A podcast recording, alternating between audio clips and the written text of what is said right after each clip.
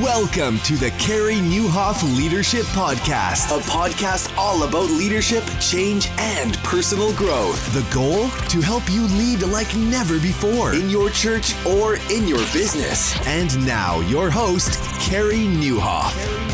Well, hey, everybody, and welcome to episode 227 of the podcast. My name is Carey Nieuwhof, and I hope our time together today helps you lead like never before. Well, I don't know how you listen to your podcasts. I listen via uh, my iPhone. Um, actually, the stats tell me that's how most of you listen. Although I know there's some Android people out there, and you listen, some of you listen on Spotify, Google Play, TuneIn, Stitcher, whatever. But here's here's what I want to tell you about. Um, you know, you know what's true for me. Uh, maybe you're listening to this episode randomly or or whatever. I only ever regularly listen to the podcasts I subscribe to. I mean, sometimes I hear about something on social. I'm like, oh, I got to go look at that. And then uh, it's not on my phone when I go to play podcasts, so I don't listen to it. So if you happen to be randomly listening to this and uh, some of these episodes have benefited you and you haven't subscribed yet, would you do that today? Uh, that also really helps us get the word out when you subscribe and when you share. So, uh, if you found some of these episodes helpful, and we have two for you this week, we have one today with Terry Smith, who's going to talk about uh, becoming a hospitable leader. It's a powerful interview that I think is going to surprise you because you're probably like, yeah, I, I, I got uh, hospitality nailed, Carey. We're really good at guest services. No, no, no. That's not what we're talking about. We're talking about something much deeper. An idea so powerful, actually, that Jack Welch, yeah, the Jack Welch, pulled him aside and said, I want to know more and they became friends over some of the ideas that we're sharing. And then in a couple of days on Thursday, we got another episode coming out this week with Craig Groeschel. In uh, man, I got to tell you, Craig was so honest and so open about the pain of leadership. And on the outside, it all looks great, but on the inside, yeah, he's got the same struggles that you do. And we go back to his early days as a rookie leader, where he made a lot of mistakes and talks about the the pain of sort of self inflicted wounds in leadership and how you get through that. So I think you're going to love it. So if you love that kind of stuff, subscribe.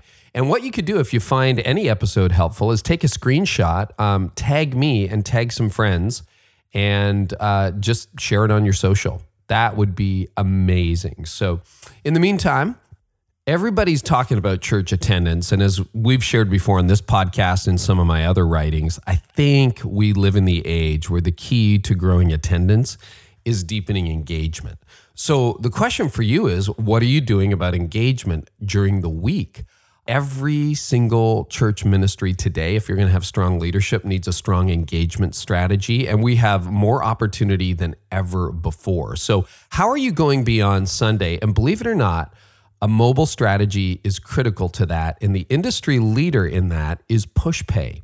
And PushPay not only enables mobile giving, which is so important. I mean, who carries around checks anymore other than being, you know, in the supermarket line behind that one person left in the world that's trying to pay by check? Uh, other than that, most people, particularly younger people, uh, they're they're doing everything online.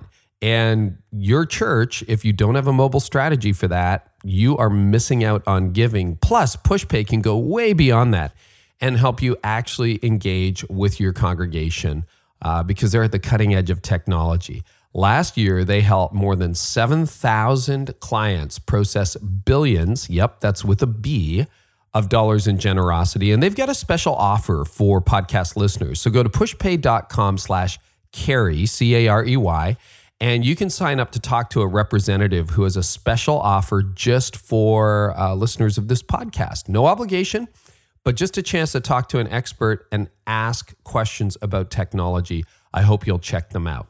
And speaking of technology, because this is almost 2019, are you a senior or exec pastor trying to figure out how to fund your next big growth project? I mean, it is budget season. Like maybe you're trying to hire new staff, but you can't really afford it. Remodel Health is a new technology solution and an affiliate of Brotherhood Mutual, and they offer a unique health insurance benefits platform that saves most churches, get this, 30 to 50% on their health insurance costs. Yeah, that's actually found money. On average, so what that translates into for the average church, 60 to $100,000 per year to repurpose toward projects that can help you do more in your ministry, whether that's hire staff, do something with your facility, launch a new program. If you want to know more about that, we've got a special page for you as well. Visit remodelhealth.com forward slash carey, C A R E Y, to find out more and receive a free quote and buying guide today. That's remodelhealth.com forward slash carey. And I hope you head on over and check them out today. Well, in the meantime, let's jump into my conversation today with Terry Smith. Terry is the lead pastor of the Life Christian Church, Metropolitan New York City. Actually, it's kind of fun because they're in Jersey. And we talk about the lack of hospitality culture that he faced when he got there and how he created one. Uh, he's a best selling author, he speaks all over the world. And I think you're going to love this conversation with Terry Smith. Terry, welcome to the podcast. It's really, really good to have you. Thank you so much, Carey. It is a tremendous privilege to be with you. Thank you. Yeah, we met, what, about a year ago, I guess, in uh, the office you're sitting in now? We did. You were here speaking at the Collide Summit, which we were pleased to host that year, and it was great to connect with you. That was a lot of fun. Yeah, it was a power green room, man. Mark Batterson was there. Uh, Ann Voskamp was there. That was the first time we actually connected face to face. It was, and many others. It was a lot of fun. It was, and uh, congratulations to you, Carey, for your success. Your podcast is amazing. Uh, frankly, I didn't start listening until I met you a year ago. it, That's the way it, it goes. Nobody it, listens until they meet has, me. It has made such a positive impact on my life, on my staff team. And then I've just started reading through I Didn't See It Coming and uh, uh, it's amazing. It, it's it's amazing to watch God's grace on your life and ministry, and it's fun to watch somebody like you have so much success. Well, appreciate that, and as you said, it is a grace. I mean, I think that's an Australian, New Zealand term. I've heard a few of my friends from that part of the world use it, but there's just a grace, you know, where you can't fully explain uh, what happened. But here we are. And I'm really, really delighted that you're going to be contributing to the podcast, not just listening. So you got a brand new book. It's called The Hospitable Leader uh, Create Environments Where People and Dreams Flourish. And uh, endorsed by Jack and Susie Welch. I got to ask you, how'd you swing that? That's like not every day. Are they like your next door neighbors? Uh, no, it, it's kind of crazy because Jack Welch famously doesn't endorse books. So I'm I'm really blessed by wow. his endorsement and Susie's endorsement and their oh, Neither do I. Neither do I, Terry. Oh wait, there's my endorsement in your book. I'm kidding. I'm kidding. Thank you, Carey. Uh, so uh, Jack and Susie heard me speak at a church in New York City. Wow. I had no idea they were in the audience, and uh, I was on a book tour for my first book called Live 10 and they got fascinated with an idea of mine that I that I talked about that day and that I uh, talk about in the hospitable leader called Area of Destiny, and they uh, invited me to their home. In fact, I've been to a couple of their homes. They wrote a chapter about it in their last book, um, and they just have been really gracious to me. And so it's kind of crazy, but uh, Jack and Susie have become friends based on an idea they heard me talk about. Talk about grace, right? Like yeah, seriously. Grace. I mean, I mean obviously they hear a lot of people and they're not doing that for everybody, but that's incredible. I didn't know the background to that. I, I got to ask you a question because there's a lot of leaders listening here who are like, gosh, I wonder how that would feel if that ever happened to me. How, how did that make you feel? The thing that's so nuts is that I was in the middle of a teaching series here at the Life Christian Church in New Jersey, where I pastor. And I actually had told a Jack Welch illustration the week before from his book Winning. I am a huge Jack Welch fan in, yeah. in, in, the leadership space. And so I'd been reading his book, I'd been talking about him. I'm standing up there speaking at this church in Manhattan. I had no idea they attended there, some. And I looked out there and, and saw somebody that looked like Jack Welch, and I thought, I'm losing my mind. I, I think I see Jack Welch in the crowd. Or you're thinking body double, right? Hey, you have a doppel, doppelganger. But then he he walked up to me after the service. He approached me. I'm dying wow. to meet him. He approached me and and I had just released this book and he he was so excited for me. And this speaks to a, a certain kind of leadership, some of these larger than life figures, there is a reason why they are who they are. And you, would have thought I was the only author Jack had ever met in his life. He was so excited for me, so excited. He said, uh, You're getting ready to go sign books. It's one of the most enjoyable things you'll ever do. I hope you enjoy it. I just love signing books. So later that day, I get an email from them. And um, lo and behold, I've learned that that's just the way that he is. You sit at, at lunch with him. I haven't spent a lot of time with him. Yeah, yeah. On the, on the, occasions I've spent time with him, you sit at lunch with him. It's like you're the only person in the world. It's the most interesting conversation that ever happened.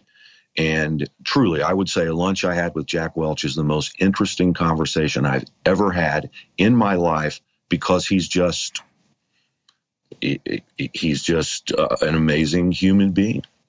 Now, this, okay, I know we're going to talk about a lot of stuff today, but you've got me absolutely hooked.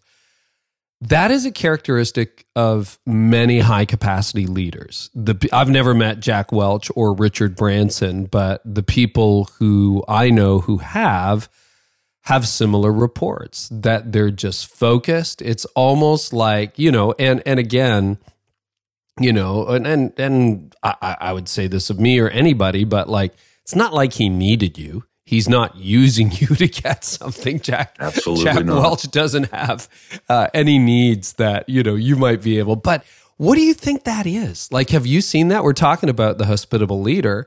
Do you see that in other high capacity leaders? Like, I just want to drill down on that a minute, a minute more.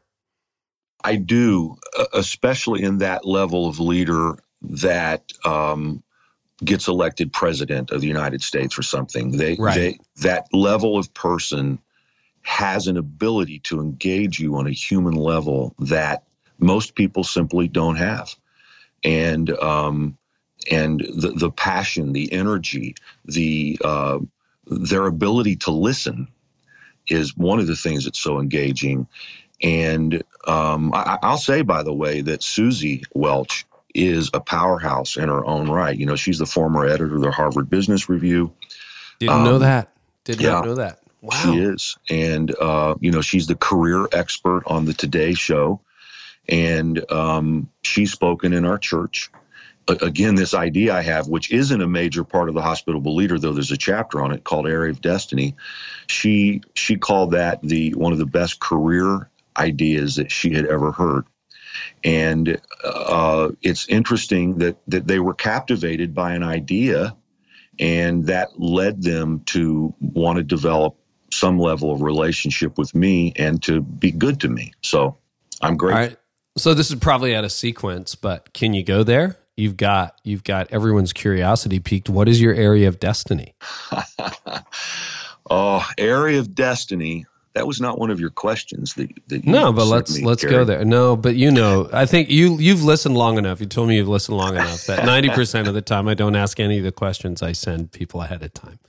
Uh, Air, but isn't area, that isn't isn't that all the best conversations? Like jack welch didn't come with 17 questions to meet you you know off stage no. that day. I came so, with some questions for him though but yes. anyway, yeah. Area of destiny is the is the God destined framework for our life. It's what God made our life to be about. It is um, the intersect of mission, passion, and gifting. And I spent a lot of time talking about, as Paul referred to it in the Corinthians, he, he talked about the, the sphere of influence that God had assigned him. And he said that he wouldn't boast outside of that. And so um, I don't believe that anybody can be anything they want to be anywhere they want to be it. I believe that possibility exists for us within our area of destiny, what God made our life to be about. And within that place, and there I think there are boundaries to that place. Within that place, there's limitless possibility. So is it like three, like a Venn diagram, three circles converging around gifting, mission, and passion? Did I get the three right? Yes. So okay. there, there's a there's a of a Venn diagram and, and area of destiny is the intersect of mission, passion, and gifting. Gifting, which needs to be uh, worked on and developed into skill so we can make a unique contribution. But it's asking, you know, uh, how is what I'm doing connected to God's mission in the world?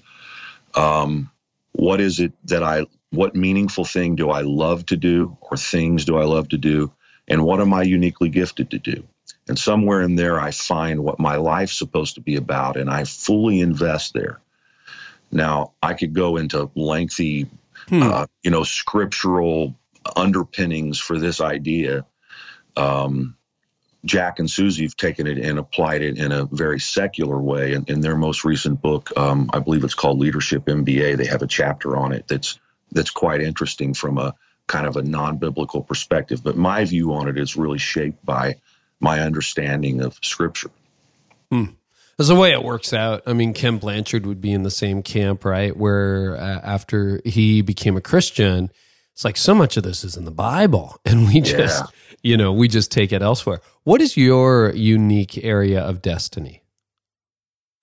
I believe that God called me to build a great church in the New York City metropolitan area and that I think once somebody kind of figures out their area of destiny, then everything in their life, in a way, becomes about the same thing or is organized uh, within that context.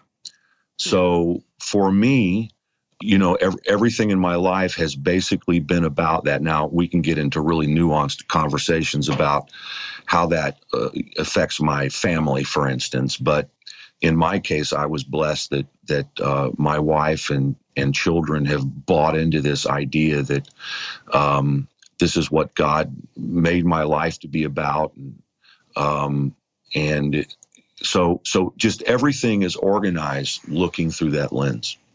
Hmm. How does that impact your family? Well, one of the things I talk about in, in the hospitable leader, when I do talk about area of destiny, is the idea that that a hospitable leader is hospitable to people and their dreams and that one of the most important things a leader do is helps people find their place in this world mm-hmm. and i describe their place in this world as area of destiny so in my relationship with my children all three of whom are adults now a, a lot of my interaction with them has been around their area of destiny what did God make your life to be about? How can I help you achieve that? How can I how can I cheer you on now that you're out from under my direct stewardship? Um, I, I, I, get more joy out of seeing them in their place than uh, probably I think about my own these days. Hmm. Okay, well, we could go in so many directions. Let's let's back up a little bit and talk about hospitable leadership. What do you mean by that term, Terry? Well, the technical definition of hosp- of a hospitable leader is that a hospitable leader creates environments of welcome where moral leadership can more effectively influence an ever expanding diversity of people. So, a hospitable leader is creating environments where they can more effectively influence people. But key to that is so they can more effectively influence an ever expanding diversity of people. So, how is that like, you know, John Maxwell, I think, has become famous for defining leadership as influence, which I, I think is hard to argue with. You're saying a similar thing, but you trace it to being hospitable. Is that different from hospitality? Is it the same? What, like, drill down a little bit on that it is it's clearly about hospitality but one would make a mistake to think when i talk about hospitality i'm talking about the first impressions ministry in a local right. church for instance right. you're not just talking that's, about that was a nice steak right or right. Uh, here's a good cup of coffee right that's part of it. it it is it is in a multi-layered way thinking about how to create an environment where people feel welcome and when people feel welcome then you can exercise influence. And I like to talk about hospitable leadership being a precursor to every other kind of leadership.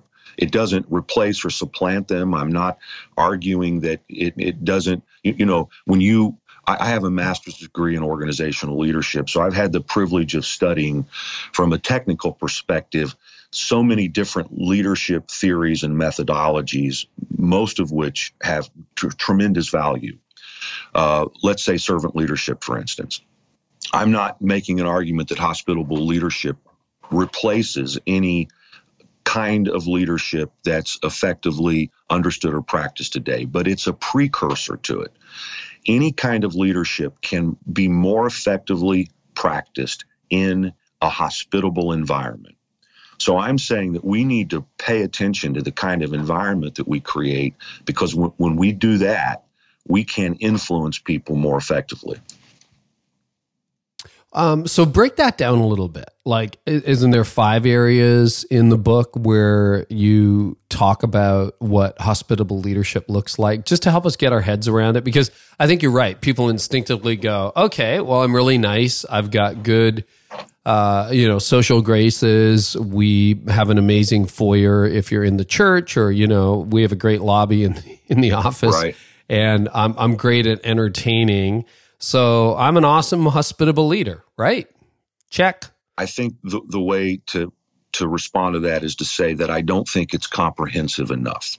Gotcha. So so let me let me give you an example. First of all, the, the hospitable leader is is based on the leadership methodology of Jesus. Okay. So I try to get real practical about Jesus as the most successful leader in the world and how he led from a perspective of hospitality. So this could be his literal, you know, saying of, of, himself that he came eating and drinking. I mean, when he talked about his mission or why he came, he came to seek and save the lost or uh, to give his life a ransom for many. But when he talked about how he came, he said that he came eating and drinking. And when you look at his ministry from beginning to end, from the wedding at Cana through his constant hanging out at dinner parties with all kinds of people to when there's not food he creates food and and then uses the moment to talk about something more important than food not bread but the bread of life to um, the last supper to his post resurrection reconciliation breakfast with peter. Jesus is constantly leading exercising influence in some kind of a hospitable context. It's amazing to see mm how true that is when you look at the Gospels through that lens. Yeah, he's not and, exactly standing on a stage or behind a, a, you know pulpit. He is he is in the mix of life in the context of everyday eating and drinking. Yes, yes, and then it does look like there's an intentionality about it quite frequently. Um, let's say, for instance, and it'll take me just a second to unpack this. Sure. Please, inter- please interrupt me, Carey, if I if I uh, go on too long with this, but I'm listening. I, I look at the Last Supper as a as a as a way to answer your question about uh, seeing hospitality and hospitable leadership in kind of a comprehensive way. And in the Last Supper, Jesus paid attention to um, hospitality on a number of levels physically, spiritually, emotionally, attitudinally, and communicatively. So, he gave great attention to where this place, the, the supper was going to happen. He he cared about the physicality of the thing. If you remember, he sent Peter and John, and actually, there's quite a, in relative terms, quite a bit said about this in the in the synoptic gospels. He sent Peter and John to find the place. It had to be large enough. It had to be furnished in a certain way. They had to prepare the meal, which was no small feat. You know, a, a, a banquet, if you please, for 12 plus one. Jesus, he personally paid attention to the to the place this was going to happen. Then, when you think about spir- spiritual environment, I love the fact that John's gospel talked about Jesus knowing who he was in relationship to the Father. I think a hospitable leader is personally um, at home with God in a way that their presence feels like home. Thirdly, mm. in terms of emotional climate, John's gospel says in one translation that that at that dinner that he showed them the full extent of his love. I think that this is something that a hospitable leader does is he finds he or she finds a way to convey to their followers how much they love them This is a, a, soft leadership skill, but it's incredibly important. And there's academic work behind that, by the way, and that's true of each of these things. Rodney Ferris, for instance, did marvelous work around organizational love, how that a leader who's wise creates an environment where the where the people in the organization know how much they're loved. So Jesus, you know, provided an emotional climate where people felt the full extent of his love. Uh, he uh, provided an attitudinal climate by wrapping himself in the towel of a servant and posturing himself in a way where he was serving the needs of the people who are following him. And then in terms of communication, I mean, when you create that kind of environment, people are going to listen to you. They're going to hang on to every word you say. If you look at what Jesus said at the Last Supper in terms of a leadership talk, it is amazing. He makes covenant brings his his followers into into a new agreement with him he casts vision for their preferred future he uh, tells them that he's going to coach them uh, as they move forward. You know, the the, the comforter, the counselor is going to come. He he engages in in extreme team building. You know, people go on retreats now and do trust falls. He said you're going to have to lay down your life for each other.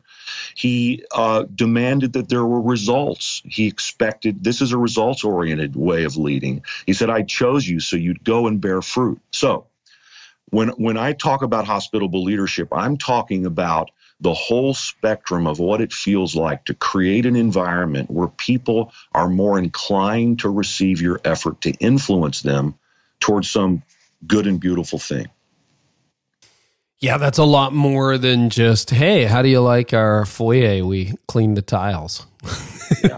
right? That's a lot I mean, more than that's that. part of it. That's part of it. Yeah, yeah. just yeah. part of it but it's so much deeper than that. How did you learn this? Like how this is this is not like oh, i'm going to write a book. Like this is obviously something you've lived and something you've learned. How what's the backstory behind it terry? Well my wife and i came to west orange new jersey a suburb of new york city. Um, i'm sitting right now in our campus where you've been 13 miles from times square. Yeah. we came here 27 years ago. We were invited by 54 people we didn't have a building, we didn't have any money, we didn't have much of anything, but those 54 people were beautiful. And so happened over 50% of them were first generation immigrants. And I had to ask the question, being a guy from the Bible Belt showing up here in the New York City metropolitan area, how in the world do I grow a church here? It was, you know, New Jersey is not known for its hospitality right? When people talk about Southern hospitality, they're not talking about the South Bronx and they're not talking about South Jersey. So here we you got the are. Sopranos, right? I mean, you're literally in Sopranos country. Yep, correct. Absolutely. Here, here we are in in this environment, uh, and everything that I knew about how to grow a church didn't work here. Now, Carey, you can name some great churches in the metropolitan area. 27 years ago, there, there, there, there was a very small group of churches that were really having any level of success. And, you know, it's a post Christian culture. Uh, and we set about trying to figure out how to create an environment where people who didn't want to go to church would want to go to church. I mean, in my in my town in West Orange, New Jersey, my township of fifty thousand people, there were maybe three, for lack of a better word, evangelical churches. The largest one was 100 people, maybe. And I knew that this was my area of destiny. This is what God had made my life to be about. And we had to figure out how to grow a church here. And over the last 27 years, uh, it's grown uh, to be a, a significant church uh, for which I'm very grateful. But one of the things that we're best known for pardon the long and rambling answer, but one of the things we're best known for is our diversity. Mm-hmm. Uh, this is probably what we're best known for. Um, we do not have a dominant racial group in our church. We have lots of ethnicities, people from um, uh, a lot of different nations. Um, we are diverse socioeconomically. We are diverse um, baby boomers, millennials, people from every imaginable Christian denomination, um, lots and lots of unchurched people, uh, Jewish people who've confessed their faith in Jesus, and so on. And, and I think the hospitable leader, and I'm finally getting to the answer to the question you asked. I think the hospitable leader is my attempt to explain what's happened here over the last 27 years. Mm-hmm. How do you build a church like that in a place like this? This is, you know, kind of my theory around how you create environments of welcome that where you exercise influence to an ever expanding diversity of people. It's interesting because you, like me, are Caucasian male, right? White male. Yep. And so it's not like you could even stand up and say, "Well, look at me, you know, I'm I'm diverse myself." And so that's very unusual. Was it that you figured out early that hospitality the way you describe it, you know, that being able to love, direct, embrace, listen like like Jesus style was it that you discovered that was a universal language like how when you look back on that cuz a lot of churches are trying to become you know multi-ethnic trying to become multi generational and not doing a good job at it. Was it hospitality or the hospitable leader idea that really you think has helped bridge the gap, or, or how do you trace that out? Yeah, I think so. Now, I wouldn't have been able to speak to this the way I am now 20 years ago or 10 years ago. Sure. Uh, maybe five years ago, I was starting to kind of put words to what we had experienced. And a lot of it we experienced just by God's grace and accident, yeah. uh, success, failure, and all of that.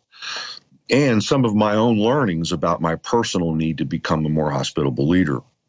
But uh, we, I, I learned that when you create an environment where people genuinely feel welcomed, um, that that they will listen, they will give you an opportunity to say what you have to say and that they will be more inclined to to to give you permission to lead them somewhere. Hmm. So that alone, it's it's almost like people saying that's a universal language. Yeah, I should probably have a more sophisticated answer, but but but the fact is, I don't really know how else to explain what has happened here. Hmm. It it is just people feel invited, they feel welcomed. And then, I mean, we have certain values now that we've developed as a consequence of what we've learned that are still shaping us today about loving the stranger, for instance, which is one of the welcomes in the hospitable leader. You asked me a minute ago about the five welcomes in the hospitable leader. Yeah, let's talk about that. Yeah, so the first welcome is home, and that's where uh, I discuss how that a, a leader needs to figure out a way to create a sense of home, whatever their leadership context is, and that home is where the heart is warm, and that when people's hearts are warm, they're op- more open to being led. Soft leadership skills. They, they do bring hard results. Um, secondly, the second welcome is called strangers, and this is really big to this idea of diversity, and I think it speaks to a lot of the issues we're having in our society here in the states now, at least. I think you you guys in Canada are probably doing a better job around some of this, but uh, the the writer of the Hebrews said that uh, Hebrews 13, 1, that we need to keep on loving each other as brothers and sisters, brotherly love, Philadelphia, right? Hebrews 13, 2 says, and don't forget to be hospitable to strangers, because when you're hospitable to strangers, you might be entertaining an angel from God. And we've talked about how that we we have to intentionally take care of Philadelphia or home, love each other's brothers and sisters, which is hard enough to do sometimes. We have to get that right. But then we have to move to philoxenia. Philoxenia is the Greek word which means to love a stranger, to be hospitable to, mm. to a stranger, or to entertain a stranger. And so we have to love loving strangers. And when we do, we often find out that those people who are strange to us are messengers from God, angels, that we're entertaining them unaware. So we hold up this value in our church. I just spoke about it a couple of weeks ago. I speak about this usually around all the elections because our church is so diverse. I don't get to operate with the assumptions of so many pastors in the Bible Belt that people are thinking and voting and assuming the same way. Uh, that's not true in our context. So I define a stranger as anyone who who seem strange to you or to whom you seem strange. That can have to do with that can have to do with the denominational background, that can have to do with politics, that can have to do with lifestyle choices, that can have to do with anything. Which is right where all of the cultural divide is right now. Yep. It's like we're becoming so tribal. It's like I can only talk to people who look like me, believe like me, think like me, behave like me. And if you're different, you're my enemy. And that's happening in the Christian world, left, right, and center. It breaks my heart. And I think this is maybe one of the most important things that I want to say through the hospitable leader is that we have to love loving strangers. And that when we love strangers, we often find out that they become God's messenger in our life. And I have experienced that over and over and over. Okay, well, let, let's talk about that because you are diverse where you are, but there are Republicans listening who hate Democrats Yep. and Democrats listening who hate Republicans. And I'm- I'm sure we've got a few listeners who are like, you know what? If you don't have my skin color or my background or my socioeconomic status, we are not going to be friends. That is a tough message to swallow. We have a mandate from God to love the stranger. And I really don't think we, as followers of Jesus, get to choose whether or not to do that. We not only to, to love them, but to but to show them hospitality. And um, when we do that, uh, then we're we're joining with Jesus in dividing wall down, breaking down the dividing walls of of hostility. Um, Henry Nouwen said uh, in his really seminal work on hospitality, uh, I bel- I believe it's called "Reaching In, Reaching Out" is marvelous. He, he said that we have to move from hostility to hospitality, and and listen in, in, in the in the in the church that I'm pastoring, people have to love sitting in a small group with people who are not like them. You're sitting with someone from a different eh, set of life experiences concerning race, or someone who who you watch Fox and they watch MSNBC. I mean, that's like the biggest divide in the United States right now. You could explain a lot of society just by that, and you have to love that. You have to, you have to. In in our congregation, you have to want to do that, or you're not going to be happy in, in, in our in our service. Well, I, I hear th- I hear the have to. I think what's fascinating to me is you have 132 distinct communities in your church. Is that number accurate, roughly? Yes. From what you've been able to look at. So that's that's like diverse, diverse. That's the United Nations. You clearly have Democrats who hate Republicans and Republicans who hate Democrats. Just leave it at that level. Plus all the uh, you know all the racial stuff going on.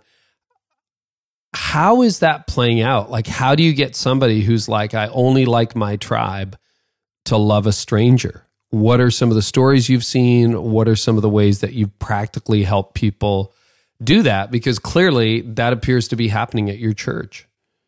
So I'll share a really personal illustration Yeah. uh, of my own journey. Do you do you remember as as a Canadian? Do you remember everything around the O.J. Simpson trial? Oh, yeah. A lot of it. I was in seminary at the time, and 85% of the audience is American, so maybe higher. Okay. They all, they all know. Well, this this may be an editable um, part of the podcast because I haven't tried to tell the story on a podcast before. I very carefully tell it in the book. I'm listening. Um, uh, during the O.J. Simpson trial, which exposed all kinds of racial division in our society, um, I I was watching it just like everybody else was. Uh, and my longtime associate pastor, uh, an African American man by the name of Andrew McLeese, and I uh, watched the verdict together. And um, obviously, it he was declared innocent, and when he was declared innocent, I was I was apoplectic. I just couldn't believe it. I was yelling at the television because to me it was so obvious. I looked over at my buddy for all these years, Andrew, and he was sitting there, um, not happy by any stretch of the imagination, but certainly not upset. And I asked him, you know, what, what, what do you, how, how can you not be upset, et cetera, et cetera. He and I had never talked about the trial during its entirety unless I had just shared my opinion at some point. Well, finally, he said, uh, you, you, know, he felt the same way that 95% of Africans, uh, African Americans felt about the verdict, which was whether or not he was guilty. The fact that race had been introduced by someone in law enforcement who in the past had uttered a racial epithet and so on, and the way that that black men have been treated in America, well, they they questioned the justice of the whole system. And then, so I turned anyway. I, I, I, got ahead of my story, but I turned the television off and sat there and said, Andrew, talk to me. What am I missing here? And he said, You know what? You have no idea what it's like to be a black man in America. And I said, Clearly, I don't. Please help me understand what I'm not understanding. And he said, I still drive, and this broke my heart. It, it, it makes me teary eyed saying it all these years later. He said, I still drive through some towns in New Jersey afraid to be pulled over by a cop because I'm afraid that I uh, how I will be treated as a black man, the assumptions that will be made about me.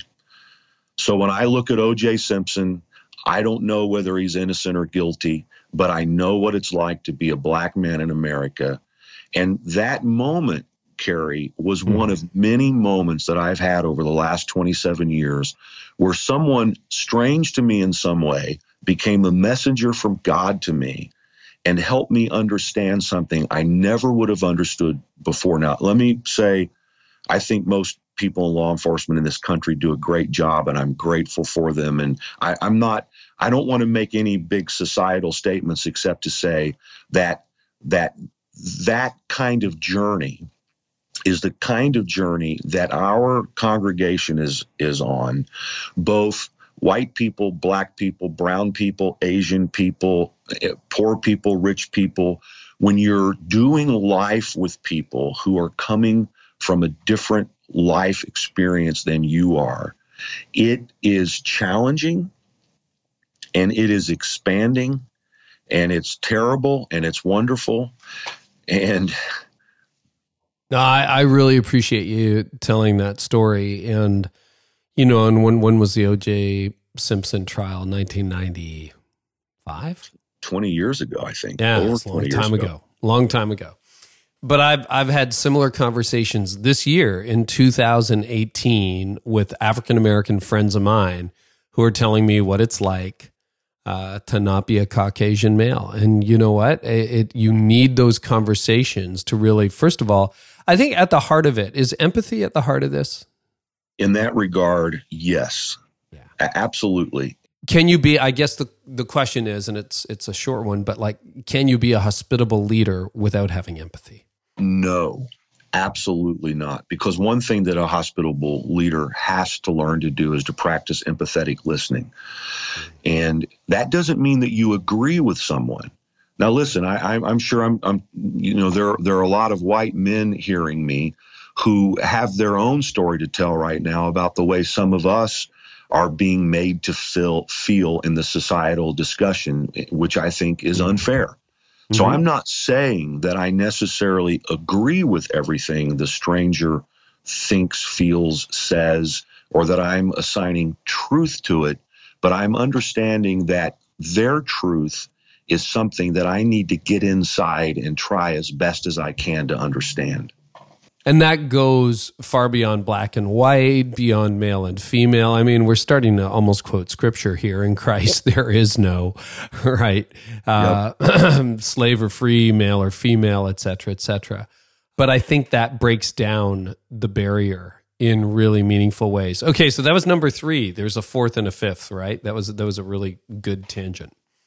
Yeah. So uh, the first welcome is home. The second welcome is strangers. The third welcome actually is dreams.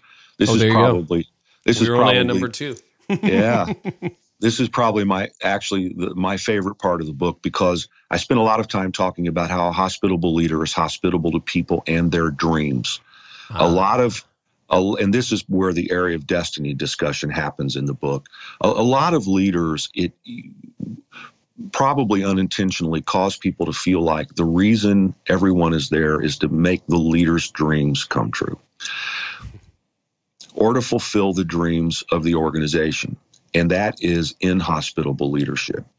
And um, I, I, talk about how Jesus in John 10 10 in the message says that um, the good shepherd uh, promises people more and better life than they ever dreamed of. A, a hospitable leader is not a taker; they're a giver, and they they they do not strive to accomplish organizational mission and certainly not their dreams at the expense of their followers. But somehow or another, they find the ability to get up every day and focus on helping the dreams of their followers come true, while at the same time co- coalescing everyone around organizational mission so that the dreams of the organization can come true. It's not either and, uh, it's not either or, but it's both and. So, um, a hospitable leader is hospitable to people's dreams. Wow. You see that a lot in people. And, you know, even to a certain extent, you look at going right back to the beginning, Jack Welch and Suzy Welch, that's kind of their attitude toward you. It's not about them. It's about how do we create a relationship where, you know, your dreams get honored. That's really cool. Using your power to to serve others or your influence to serve others. Okay. Yeah, and, and, and, and what happens is when you do that, when, when the people when the people in your organization know that you get up every day to help them see their dreams come true, they typically fall all over themselves to help your dreams come true. Yeah. That's fascinating. Um, number four. Number four is communication. So I don't think it does any good to um, welcome people into an environment where truth isn't spoken. And a lot of hmm. times when people are talking about, you know, in, invitation and welcome, um, they they they they do not imagine that in that environment, truth will actually be spoken. But I believe with all my heart that um, if you love someone, you speak the truth to them because it's the truth that sets people free.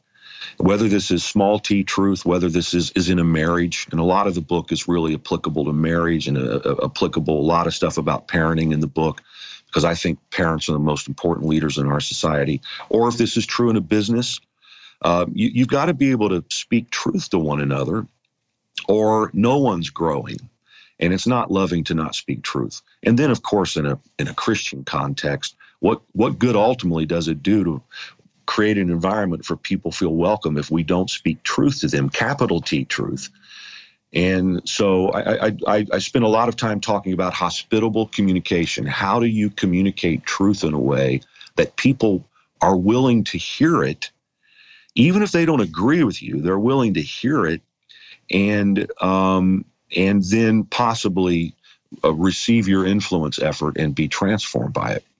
Well, and that's an example, Terry, where, you know, the guy listening to it, it's like, oh, finally, truth. Okay, yeah, I'm capital T truth. You know, I speak in all caps on my social media. Let me give you some truth. that's not where you're coming from at all, is it? No, I'm I'm talking about saying to people what they need to hear and communicating the truth of the gospel in a way that brings people more and better life than they ever dreamed of. Wow. So it's got to be life giving, which ultimately the truth is. It Absolutely. really is. Wow. Okay. Finally, number five. So, number five is the, the fifth welcome is called feast. So, part of the way that a, a metaphor, I guess, I use to describe hospitable leadership and I get into this early in the book, and I'm just coming back to it at the end, is that uh, Jesus said that one way the kingdom of God could be described is as a feast that a father threw for his son. Hmm. And I've wondered what it what would it be like for our leadership domain, our sphere of influence to feel like a feast for our followers. whether that's you know our children or our congregants or our employees or our customers, uh, our our stockholders. What would it be like to create an environment that feels like a feast? And, and you know, by the way, God has been cre- tr- trying to create that kind of environment for humanity since the very beginning yeah. when he created this banquet of possibility for humanity uh, in terms of physical food and everything else. And it's the way history is going to end as Isaiah said, when it's all said and done, he prepares a banquet where all people sit with the finest yeah. of wine and the finest of food, right? I mean, God is that kind of God. And one way the kingdom of God can be described is as a feast. So I encourage leaders to think about their leadership domain in that way. Well, so at the end of the book, I come back to the idea that if you're going to throw a feast for your followers, you have to live a feast. And mm. um, so I, I talk about the the inner state of the the hospitable leader. If you're gonna if you're gonna create home for someone, you have to be at home. Hmm. Uh, I talk about cultivating high hope levels, which, by the way, I think that your work in didn't see it coming around cynicism and, and hope as the antidote as an antidote for cynicism is so incredibly important. You can't throw a feast for people if you're not hopeful and happy I love the way you put it. If you're going to throw a feast, you have to live a feast. Is that what you said? Yep. That's awesome. So what does that mean? Like like how do okay, how do you live a feast? Because people are like, "Oh, huge expense account," right? That's where the brain my brain, my little tiny pea-sized brain immediately goes. But I, I'm sure that's not what you mean. I mean, yeah, being generous, that's got to be part of it, but like what, but I know what you mean. It's like you know, by the time this airs, will will be a few weeks on the other side of the passing of Eugene Peterson. I was going through images for a blog post I did. There's a lot of images of him looking like he's feasting, like he's not at the table, but he's got the smile on his face, this joy, this abundance of life that's coming to him and his family. You know, in his final hours, they were hours of joy and gratitude uh, from the accounts that I read and one of his final words, according to his son, was, let's go, as though he had already met the heavenly party. And it's like, yeah, I'm, I'm ready. Let's go. I'm getting goosebumps as I say that. But is, you know, what do you mean by, by live a feast? There are a lot of ways that can, that could be spoken to, but since you're referring to Eugene Peterson, um, I, I quote him several times in the book. I love his autobiography, The Pastor. Have you read it? No, oh. but it's on my list now. Oh, I, it's I just, gotta tell you. It's it's beautiful, and there there are certain types of leaders who lived and who live beautiful lives. Mm. And and one of the things I just happened to read something of his yesterday, uh, sourced from the pastor, I believe, uh, or Christ plays in ten thousand places actually, where he he talks about uh, the incarnation and the enfleshment of Christ and and the humanity of Jesus. One, one of the, the points he makes, I don't want to make too much of how he said it, but part of what I got from what I read is that Jesus enjoyed being a human being. Hmm. Jesus enjoyed ha- having a human body, and theologically, he does now still have a glorified human body. But when he was here on this planet, he enjoyed being human. And in one translation, you know, he said, the Son of Man came eating and drinking. One translation says, the Son of Man came enjoying life.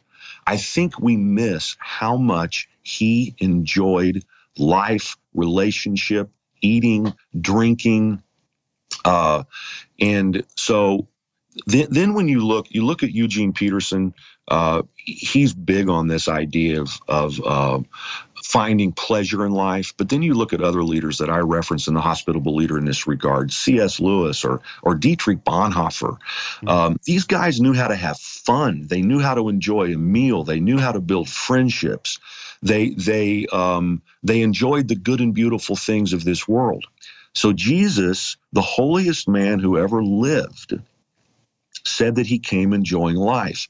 I think we can do the most serious work in the world but do it better when we have a thread of feasting in our life. Ah. What does that look like for you, Terry? Probably the way that I would speak to that personally would first of all be to say that this is something I've had to learn over the years. Speak to all the workaholics, please, yeah. for a moment, and all the legalists for a moment, please. Would you do that? I I I, I am so um, inclined to intensity, uh, to overworking, yeah. to wanting to change the world yesterday if possible, that I have had to learn to feast. And and the the, the most important uh, and, and I, I, tell a story in the hospitable leader that would take too long to tell now about a, a big moment in my life when I started realizing um, how how that that Jesus, though holy, enjoyed being human. Mm-hmm. And I've had to enjoy being human and learn to enjoy life. And so the ways that that shows up now, probably more than any other way, sounds kind of obvious perhaps. But to tell you how much I enjoy my family, my mm. relationship with my wife, to whom I've been married for 35 years, and our three adult kids aged 26 to 32. The fun that we have together, the pleasure of, of um, sitting around a table laden with food and drink and storytelling and sitting in a hot tub together and going on great vacations and um, you know so, you know for me practicing a sabbath every week Hmm. What does that look part. like for you? Sorry, it's a question because I suck at Sabbath. I feel like I build it into every day, but like, tell tell me what Sabbath looks like for you. I, my wife and I shut it down on Monday, hmm. and we try to do things that, um, that are free of work and full of pleasure, and um, again, it's something I've had to learn to do, but I would say for the most part, I have learned to do it. Now I'm in a book release period. You know how that goes, and I'm probably breaking that rule a little bit right now. But I, yeah. I won't do it. I won't do it much because I've become convinced from Scripture of the need to practice this feasting thing in my life. It also, for me, it's it's about exercise. Yep. It's about um, it's it's about um, quiet time in the mornings. Uh, it's about doing things that uh, cultivate a high hope level. I guess you were asking about Sabbath, and I went back to the whole feasting piece, but no, that's good. I just, everybody's got a different practice, and you know, I asked Eugene Peterson about that, and for him, it was every Monday was his too. He would just uh, he and Jan would go for a hike kind of an all day thing. They would not say a word in the morning, it was a silent hike. And then they would open up their um, knapsack and have lunch together. And they would start to talk about what they had seen or heard. And then they would hike back. And that was their Sabbath. And, you know, it's the, I think one of his translations was the unhurried rhythms of grace. Yeah, take my yoke upon you. That's a beautiful mm. place. The way that he he translates that passage is beautiful. It is. And and I think for a lot of us it's just go go go go go go go all the time. So that's good. Feasting feasting is a good metaphor. One of the questions I get cuz I talk about self-care a lot on the other side of burnout is what is the difference between self-care and self-indulgence? So how where is that line or is there a line where feasting becomes self-indulgence? Without question. And I, I think the way that I would answer that is to say that feasting has to happen in the context of a life of purpose. Ah. I mean, if it's about the feasting, if that that's not the purpose of life. Hmm. I mean, again, Jesus said he was very clear as to what his mission was. He he came, he came to uh, seek and save people far from God and to give his life as a ransom for many.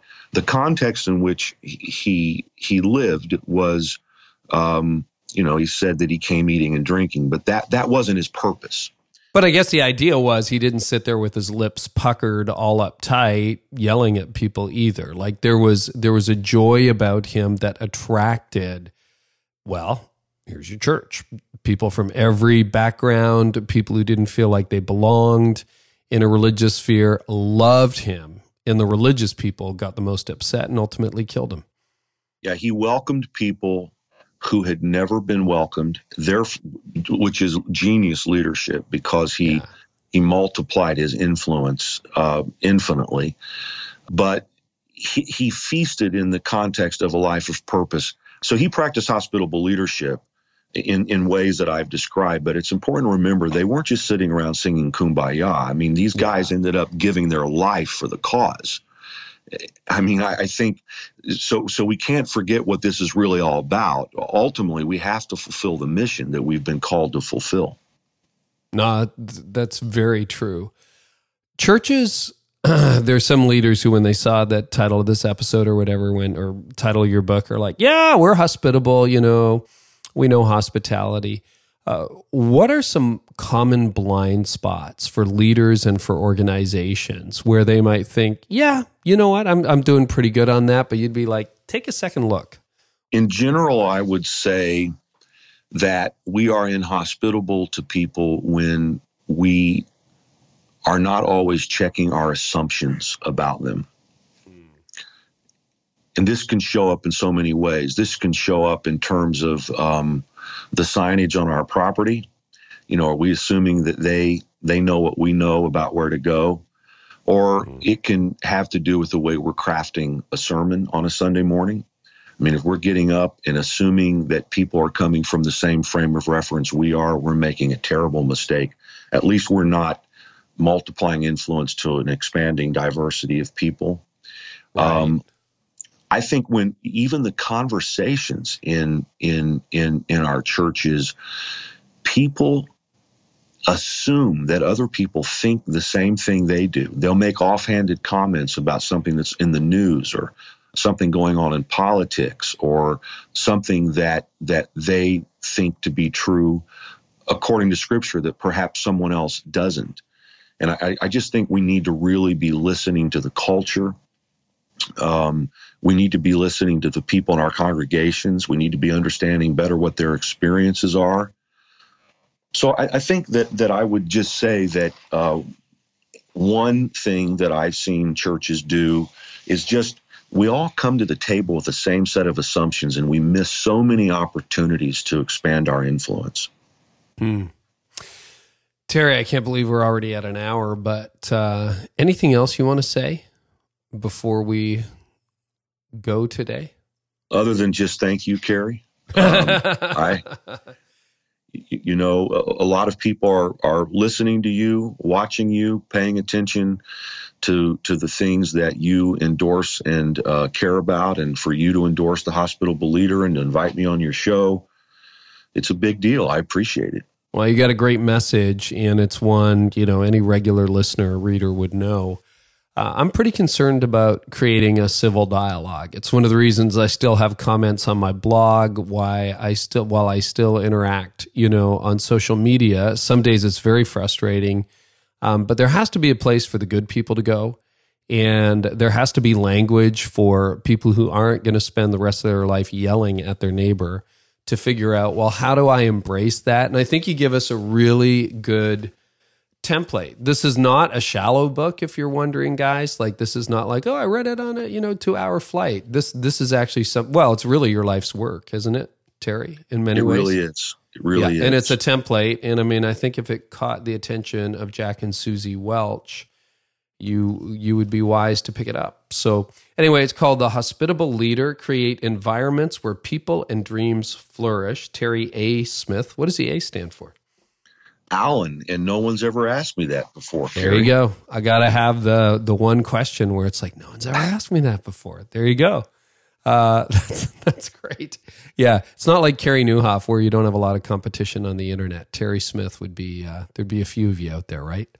but it's a lot easier to to spell Smith Carey, I think, than than Newhoff, Nieuwhof oh, which yeah. I've had immense trouble spelling actually in the past. Listen, when I was in kindergarten, I was like, "Wow, this is going to be the rest of my life." Like it took me years to figure out how to spell it, but anyway, that's life. Terry, people are going to want to find you online. Where can they find the book and and learn more about you?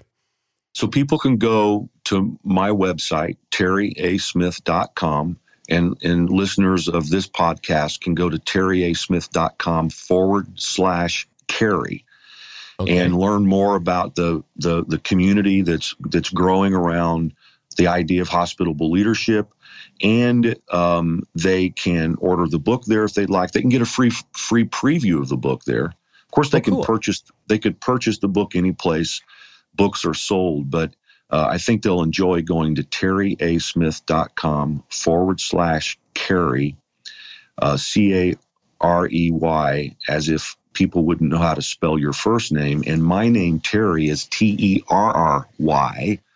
And it'd be fun to have people check that out and get a free preview of the book. That's great. Terry, thank you so much. I really appreciate your time today. You helped a lot of people and made a lot of us think. Thank you. Thank you, Carey. Well, that's a, a, lot deeper than just, you know, hey, our foyer is clean and we have a great guest services team, isn't it? If you want more, you can jump into the show notes. You'll find them at careynieuwhof.com slash uh, episode 227. And just remember, if you've subscribed, and I hope you have by now, we have a new episode dropping in a couple of days with Craig Groeschel that is one of my favorites. I mean, Craig is just so honest, so vulnerable, so open about the pain of leadership. And we do talk about his new book, uh, Hope in the Dark, but in a really like super cool way. I think you're going to love that. You don't want to miss it. Also, coming up on the podcast, Larry Osborne, Pete Scazzero, John Thompson, Christine Birch, so many more. We're really excited for that. Here's an excerpt from the next episode with Craig Groeschel. So there's just so many moving parts. And with six children, recognizing the multiplication factor of we're just trying to stay on top of things right now. It's so hard to be in so many different places and deal with all the emotional complexity. So the way that hits me, Carey, is um, spiritually. It seems like when I'm dealing with emotional issues, my it, it, it's like it draws on my spiritual battery, and so my spiritual battery gets low. Uh, what it used to take to charge it, it seems to take more now. And so I'm working longer hours, harder hours, and I'm also finding new ways to engage spiritually. Um, and having, I'm kind of having to put more work in uh, to keep the spiritual passion alive. I wish I could say it was the opposite, but it's that's the way it is. Yeah, so that's coming up uh, later this week on the podcast. And uh, again, subscribers, you get that absolutely for free. If this episode has helped you, just let us know. Leave a rating or review on iTunes, share it on your social or drop us a note. We'd love to hear from you. And uh, yeah, remember to check out our partners. So if you need a better engagement strategy, go to pushpay.com slash carey.